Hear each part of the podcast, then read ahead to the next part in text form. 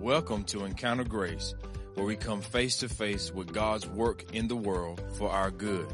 Join host Jason McKnight as we explore practical issues of community, theology, and leadership in everyday life. Welcome to Encounter Grace, everyone. I'm Jason McKnight with the inimitable Ben Hendricks. Ben, Uh, nobody can imitate you. hey, we're glad you're worse. we're glad you're with us, and we are going to talk today about God's sovereignty in our salvation. Does God choose me or do I choose God? These are not small questions, Ben. No, and you can tell we didn't decide on this one. No, this came out of a out of a house church conversation. So why don't you why don't you introduce this to us? Why don't you lead us in here? yeah, so eh, I mean, look, everyone knows if I think if you read scripture that God is sovereign. It's on every page. He's over the world. He's the creator of the world. He holds it all in his hands. And the created universe cannot do or be one single thing without God giving it the mm-hmm. ability. Look, we just know that God is sovereign over oceans, over galaxies, orbits of solar systems and weather systems in our world. He's sovereign over history and geography, astronomy, and for sure over all of heaven and and, and all of the angels there. And the very everything. hairs on your head. Oh no. Which may for me may may be a bigger task than some of our elders, right? So he's sovereign. Hang on, don't throw them under the bus. Got We got- funding. I will. We gotta have some humor with this bad boy of a podcast. Okay, but there are two areas if when we talk about God's sovereignty that mm. always give us heartburn Yeah, it's true. when we think about it. The first one is the area of evil. Mm-hmm. So, how can God be sovereign and good since there is so much suffering, Yeah. sin, and evil in the world? Where did it come from if He alone is over all things? Those are great questions. And it's the whole area of thought that's called theodicy, right? Mm-hmm. We've talked about that a good bit. Yep. So it's the question of evil in light of good and a, and a sovereign God. Now, we'll tackle that in a future episode. So if that's what you're waiting on, I'm sick can- that day. Okay, well, me too. It'll be a very quiet one. No, it'll be but fun. we're going to talk about that another time. Mm-hmm. What we want to do today is talk about the second place of heartburn when it comes to God's sovereignty. God's sovereignty and our salvation. So this is redemption. Yeah. Each of us being saved by the cross of Christ. Is God or how is God sovereign in our salvation?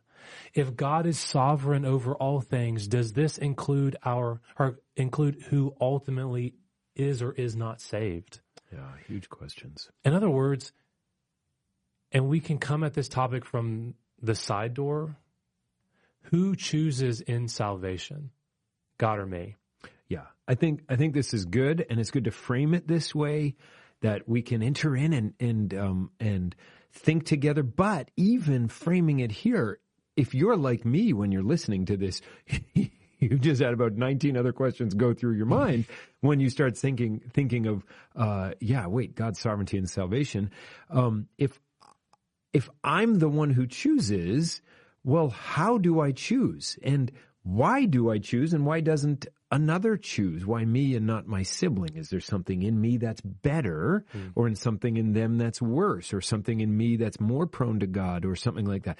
What about those who have not heard of Christ? How can God be good if they don't get a chance to hear? Is God impotent to save them? Since it says that I mean, doesn't it say that he desires all men to come to the truth or all people to come to the truth? Yeah, he do, it does. So, so I mean, more questions like this. If God's the one who chooses, other questions arise. Does it make him unjust? Does it make him untrustworthy? What does it mean for evangelism? What does it mean for our own growth in holiness? If God chose me, maybe I can't do anything to get unchosen. I mean, all sorts of questions arise from this, and I think it's worth us tackling this uh, whole area of um, election, of predestination, of sovereignty and salvation, because it's on people's minds. It might not be on your mind today, but it's on a lot of people's minds around us. Or maybe this is something you wrestle with. Yeah, and that's what I think is look, ultimately it's not going to make a difference in some ways of like or Yeah, at right. all in your salvation. But it can make a complete difference in the way that you live and walk out your faith with the Lord. So let's do this, this kind of start things off. Let's start in any good way and define terms, right? Mm-hmm. So Then after that, let's declare our starting point so we can just get everyone thinking. Then let's investigate scripture and unpack its framework. And then finally, in the next episode, we'll make this a two parter because if we can fit this all into one, we're special. But we can't. So in the in the next episode, in the final episode, we'll ask and answer some tough questions, some implications, and learn how to live into it. Yeah, that's really good. And listen, we want to invite everyone to sink our roots deeper into Scripture's joy and Scripture's truth. And we hope that these few minutes together will bring more clarity, more hope to our followership of Jesus. Um, we we don't want to. Um, you know, we did an episode a few a few months ago on um, how to disagree agreeably. You know, convinced of something but not canceling others. Like our aim is not at all to corral people into a corner they don't want to be in. Rather, it's to give hope, grace, truth, understanding, joy, assurance to those who claim Christ. And the nice thing about a podcast is that you can listen on your own. you can go back, you know, zoom backwards a few minutes and hear something again. You can press pause while you digest, all that kind of stuff. Yeah. So Ben, define some terms for us. Yeah. So the very first one we need to talk about is the word sovereignty. Mm-hmm. So sovereignty is the absolute authority, an utter power, unrivaled, such that you get what you want. Boy, I like this. Can I, I be sovereign? I'm, I'm, No, I can't. Not even in my So- home. the question then is, God sovereign over creation? Hmm. If so, it means he has absolute authority and utter power to effect what he purposes. That's sovereignty. The next one is election. Mm-hmm. Ele- election simply means to choose. I ele- like. So let me put it this way: you elect to take cheesecake for dessert. Every time I would elect that. You choose cheesecake. Mm-hmm. There, there, there could have been other desserts, but you elect, you choose cheesecake. I am not taking the brownie when the cheesecake's there. Wow. Okay, so when we speak of God's election, we are simply saying that He chooses. Okay. He makes a choice. So sovereignty, election, and then predestination. Oh, Hey, you give me all the heavy That- lifting in this. I do. So predestination is the same thing, just not from the active seat of choosing or electing, right? But from the result end of the equation. So the outcome is predestined. So not the individual moments, right? But the outcome is predestined. Okay. Uh, you were telling me about this not too long ago in a really good novel that uh, you can see how it just can't be any other way than the hero and, and heroine coming together happily ever after. I mean, I was just watching a Disney movie with Harper. They had to come together. Like it, it was just going to happen. coming. That outcome is assured as you read or as you watch. It's predestined in the author's mind. So sovereignty, election, predestined. Sovereignty is the whole sphere of God's character. Election, the active part. Predestined, the outcome part. I think that's helpful, a little clearing. Yeah, that really is. And um and so then we move to so those three definitions, then we move to what is our starting point as we're Ben you and I sharing this uh, and sharing what God has done in our lives and in our learning. We both believe that scripture teaches God is unmistakably the sole author of our salvation. Not only did he purpose before time to save a people for himself, not only did he choose to send his son to die in my place, in our place, rise and raise him from the dead and pour his spirit out to birth the church. Not only did he outline the grand moves of the gospel across the sweep of geography and history, he also individualizes those purposes and that choosing in actual lives. He chooses actual people for actual salvation even before we choose him, even as we'll see in just a minute, before we're created. Yeah. He elects his elect. He predestines the predestined. And if that's not your starting point, but you're still listening, thank you. but But we want to invite you into a bigger world or a different world. We want to help you see from our perspective as as people who love the Lord and love people around us. We don't want to argue into a position as if to win a battle. We don't care about that. We want to invite you into um, what we have discovered, what we have seen in Scripture and in life and in other readers, and it's been just a joy um, to see that. Now, some of you are listening and saying, forget it, you people are off base. And you, you haven't turned us off yet. others are listening and say, yeah, that's how I read scripture and I'm excited. And maybe even some others are saying, oh, I'm kind of scared of where this all leads and I'm uncertain. Well, great. It, no matter where you are, that's, that's really all good. Um, if you disagree with where we're starting, I would only say thank you for listening. Let us invite you to continue listening and wrestle with the data of scripture.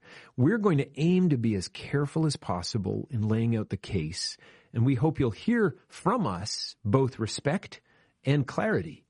Um, it's, it's very likely that, and, and, and this happens to me, when I land on one position, in life, I often stop thinking through the other position. And maybe over time, uh, you know, I, I stop hearing what's actually someone saying and I only hear bits and pieces of what I think they're saying. And um, so maybe there's bits and pieces of, of what aren't really there going around in your mind if you say, I don't agree with predestination at all. Well, listen to what we're saying and um, and let's you know wrestle with that. On the other hand, if your starting point is that you agree with us, we hope you also will learn something because we don't want to double down on anything, but God is mysterious and he's majestic and he's beautiful and he's bigger than any of us is ever going to be. And so hopefully this too will, will not just give you a way to shoot anyone down. That's not the goal of any part of discipleship. Um, but rather to handle this position with grace and with care, both for your own discipleship and soul, but also in sharing with others. I mean, I think every one of us, Ben, you and me included, have met the quote unquote angry Calvinist who hmm. dra- drives more people away with his unvarnished confidence and cockiness in what God has said. And, yeah. and that's just not gracious and it's just frankly embarrassing. So there's no angry Calvinists here, but I would say there's a couple of happy Calvinists. In fact, we're going to introduce you to uh, another happy Calvinist um, from his writings in the New Testament. which uh, of course we think is St. Paul, but you can think that yes or no at the end. You'll find out at the end if we made a good case for that or not. So Ben, why don't you start making the case? I wonder why Paul didn't write that at the end of every letter. Paul, the happy little Calvinist. The happy little Calvinist.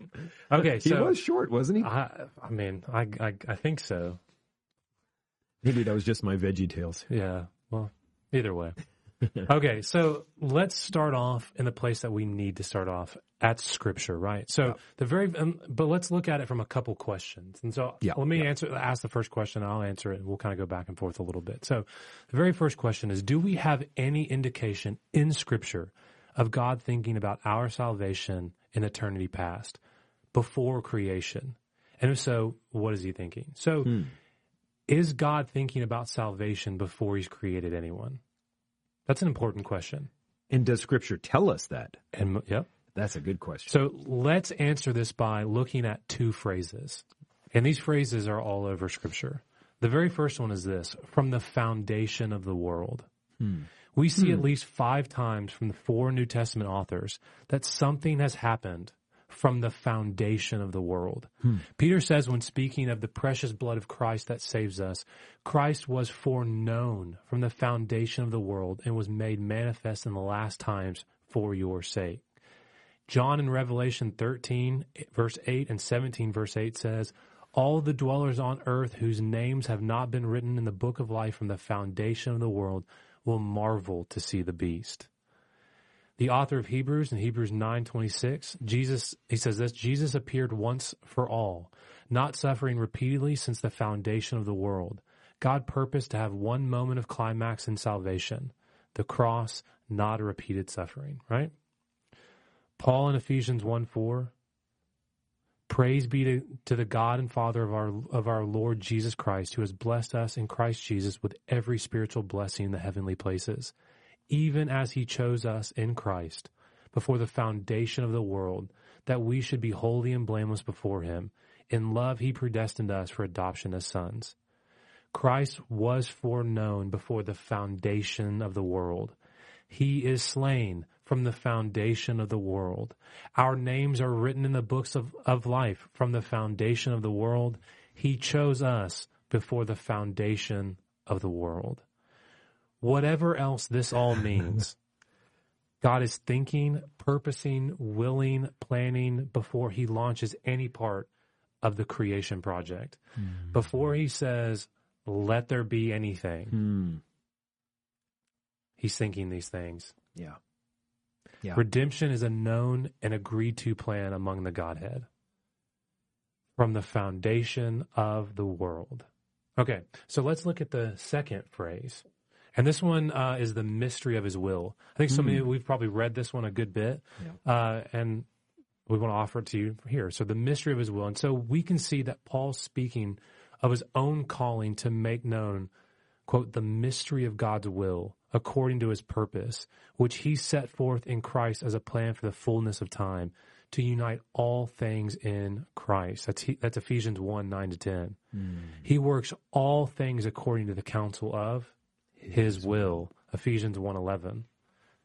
Uh, I mean, Romans 16, 25 to 26 also speaks of the unfolding of the mystery, God's plan and purpose now revealed in Christ.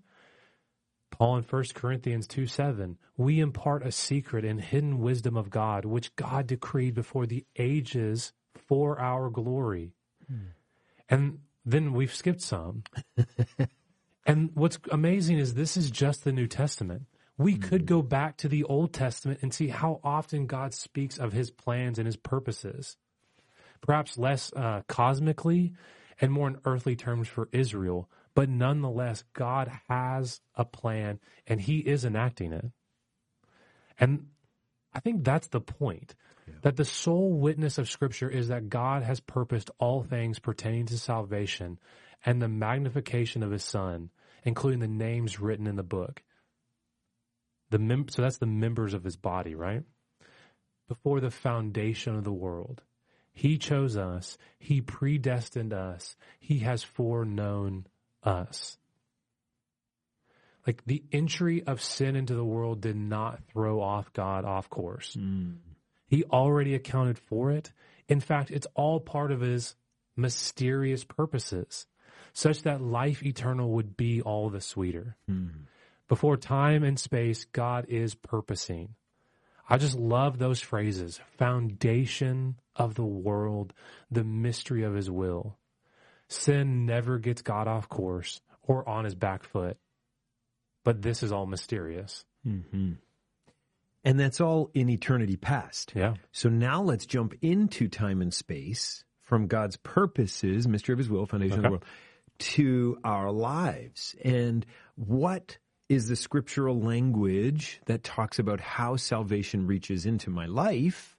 And then this is the language where we see election and predestination and foreknowing. And we have already seen some of these verses in what you've just mm. shared because there's overlap here. But again, we're going from foundation of the world, mystery of his will in eternity past to how does it work in us? Well, he chose us in him before the foundation of the world, Ephesians 1 5, like to be holy and blameless in his sight. Like he's adopted us. He predestined us. Okay. So he's bringing us into his family. First Thessalonians 1 verse 4. I love this one. I love this one. Look at the logic Paul uses to the Thessalonians. We know, brothers, that God has chosen you. Oh, how do we know that? Someone might ask. Yeah. well, it's the very next line. We know, brothers, that God has chosen you because our gospel came to you, not only in word, but also in power in the Holy Spirit with full conviction. How do we know God has chosen the Thessalonians? Because when the gospel came in word, proclaimed, they responded with full conviction. The revelation of God's choice is because they responded to the gospel. That's amazing. That's how it happens. But notice they were chosen by God, and that's why they responded. There's a few others, but the absolute clearest statement of the chain reaction from eternity past into the present is in Romans chapter 8, and it's in verses 29 and 30. And what is it that happens? Okay, so here it is, and it's there's going to be five terms, and you're going to watch the chain reaction. And Paul says, listen, for those whom God foreknew. Now, now it's some people, it's not all creation. It's a subset of humanity. For those God foreknew, he also predestined to be conformed to the image of his son so that Jesus might be the firstborn of many, many brothers. Those he predestined, he also called. Those he called, he also justified. Those he justified, he also glorified. Five links in the chain we all know the final two. We'll go all the way to the end. Glorified. That's the ultimate future state of being with God, like Christ, living in eternity without sin, 100% for the revealing of God's glory. That's glorified. That's the goal of our salvation. That's where everything's driving. How do we get there? Well, God justifies us. Those he foreknew, he predestined, he called, he justified, he glorified. So glorified is the end. Justified is when we surrender to God and he forgives us. He, de- he declares us not guilty. He cleanses us. Okay. Who is it that he justifies? Who does he declare not guilty? In other words, who is it that surrenders? Those whom he calls. That's that middle link in the chain. There's a voice from God to us that awakens us, enlivens us, enables us to respond to the gospel. Well, who is it that he calls? Those that he's predestined to look like Jesus. Well, who is it that he's predestined? Those that he's foreknown. So glorified happens at the end of the age, justified happens on a day in our lives. Calling also happens in our lives when God calls us, we're spiritually dead and he makes us physically alive but predestining us and foreknowing us happens before we were born. We see the whole we we see the whole link in the chain there. Um, from the from the beginning of time, foundation of the world, all the way to the end of time, uh, and I love these two verses. Yeah. There's just a lot of joy and, and excitement in them. I'm just telling you that. Um, we are going to talk a little bit more about foreknow later. Does it mean only seeing choices in advance and then reacting to that, or does it actually mean setting a course of action? It definitely means more the second. You yeah. you foreknowing is is not just um, we see we think of knowledge only in um, you know I learned I learned the facts of my geography class and and I know those facts like they're just facts on a on a on a bookshelf I can pull down. But actually, know is more of um, knowing people yeah. and human. And, and so foreknowing is, is choosing in advance. We know that, I think, because we've already said this verse, 1 Peter 1.20, Christ was foreknown from the foundation of the world and was made manifest in the last times for your sake.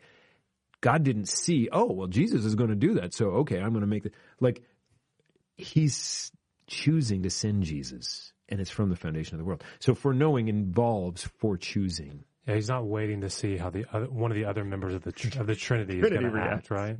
Yeah, it's so true.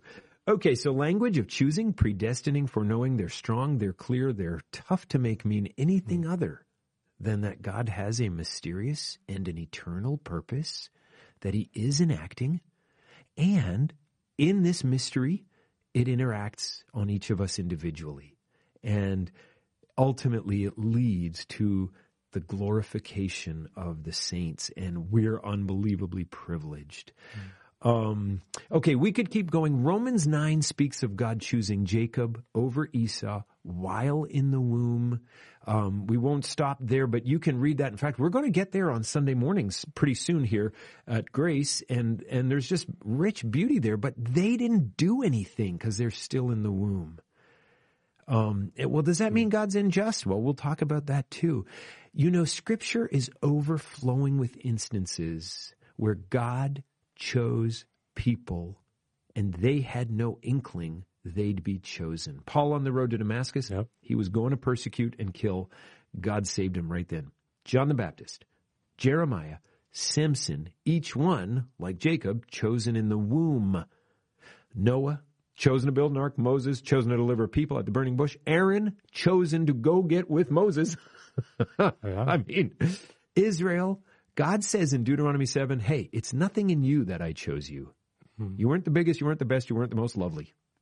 David was chosen. I mean, nobody wanted to choose him. He was the eighth son. I mean, we could put a hundred more in here instances from scripture, including pagans. Cyrus Yep. was chosen a hundred years before he invaded, but God said he would in Isaiah 44 and 45. Pharaoh was chosen for this reason I raise you up. Okay, so God chooses for events in life, and he also chooses for events in eternity, salvation and participation in his family. So this certainty, or this, this certainly leads us to a question, Yep. Ben. What's our part? Is there such a thing as free will or real choices? What's going on here? Yeah. So, uh, just to be very clear, like our part is this, that we have full responsibility for our choices. We make real choices. We have moral agency and moral accountability. But here's the problem.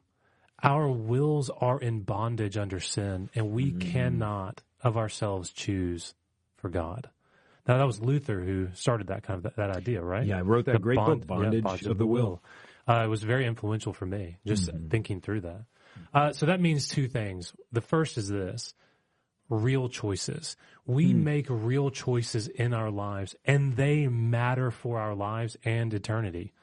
This is not fatalism. We are not robots. This is not karma or impersonal forces. As much as I hate it, it's not the force. Rather, there is a human in the image of God on whom God impresses things. Hmm. And he can get through when he needs to.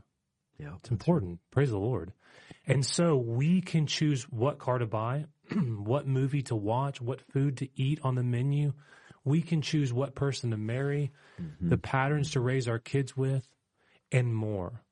We have free will in the things that are, as he mentioned, as Luther mentioned, the things beneath us. yeah, But the choices we make, uh, so these are the choices we make in our time, our money, our actions, and our words, right? But as Luther wrote, when, when it comes to the things that are above us, the things of salvation, God, evil, and eternal destiny, we don't have much of a say in those, do we? Mm-hmm. So that's the first. We make real choices. But here's the second is that we can't choose God. The term free will when used in salvation terms is just it's just not biblical. We do not see it in scripture. Yes, we are Americans. We believe in freedom. but yeah. We don't. the term free will when it comes to salvation is not a biblical thing. We do see free will offerings. Mm-hmm. That is offerings that we freely choose to give.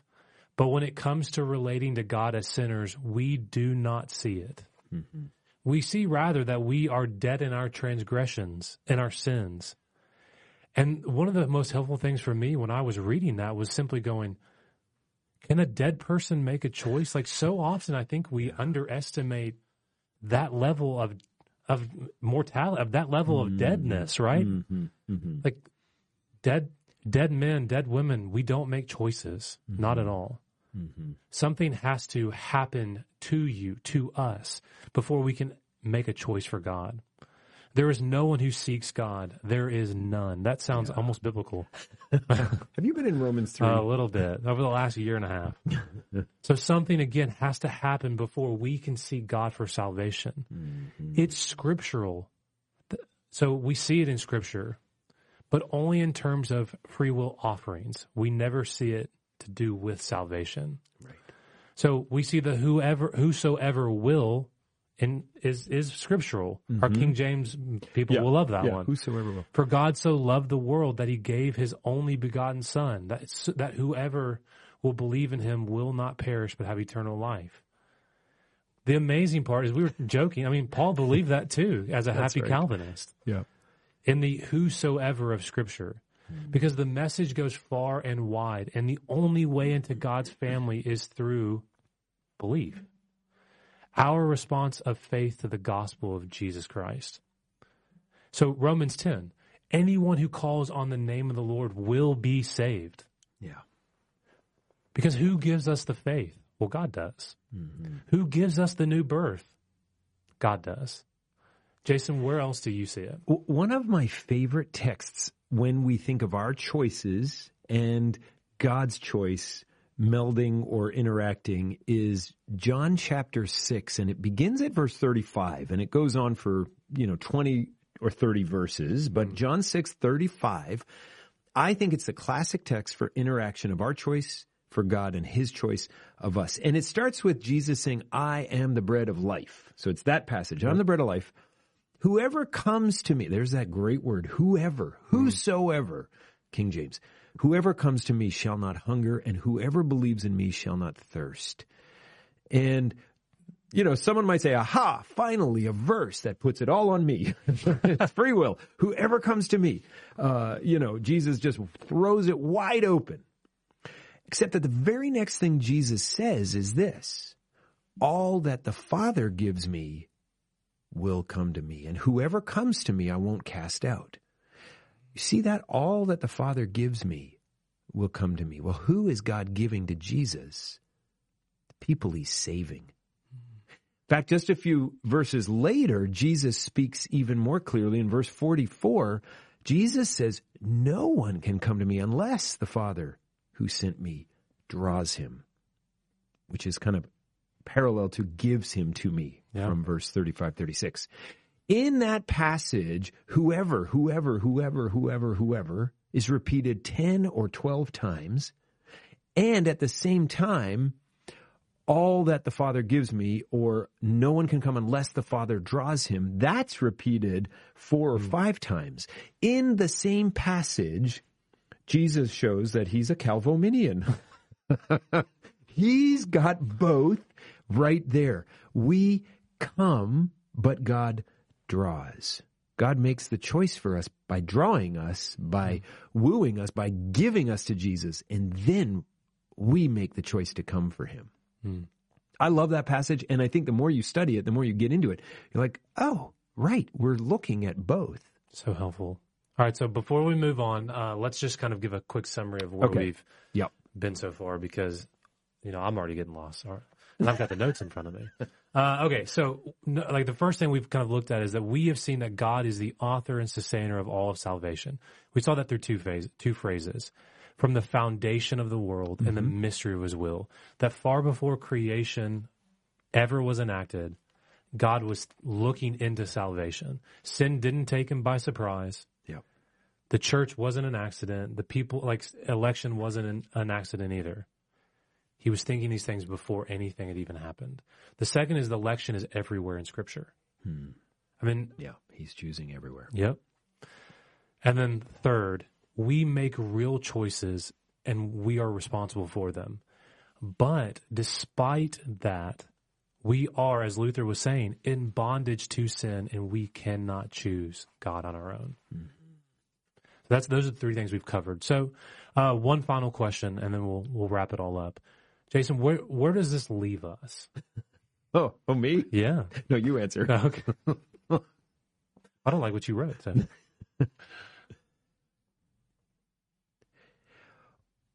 Well, um, I actually thought you were answering that. Oh, okay. but, you know, it seems that, uh, and I'll take a stab, but you can play cleanup. Well, I'm happy to either way. I was just joking. You always do.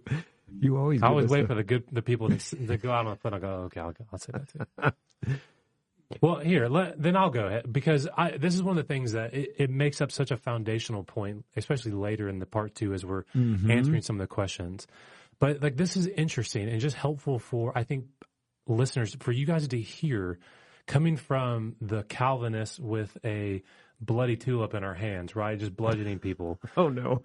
But both the Calvinist and the Arminian have a God who could save more or c- could save more and yet more are not saved. Mm-hmm. Like there's a tension here. The Arminian is perhaps attempting to protect God from the charge of unfairness or injustice. Well, if salvation is left left up to each sinner, then it's not on God. Like, okay, that makes sense.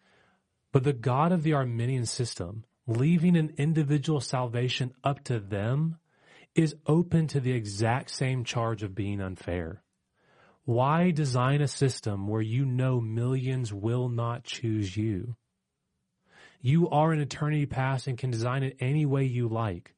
Why can you be still called good if you doom millions to hell by knowing they would not have a chance to hear Christ's name?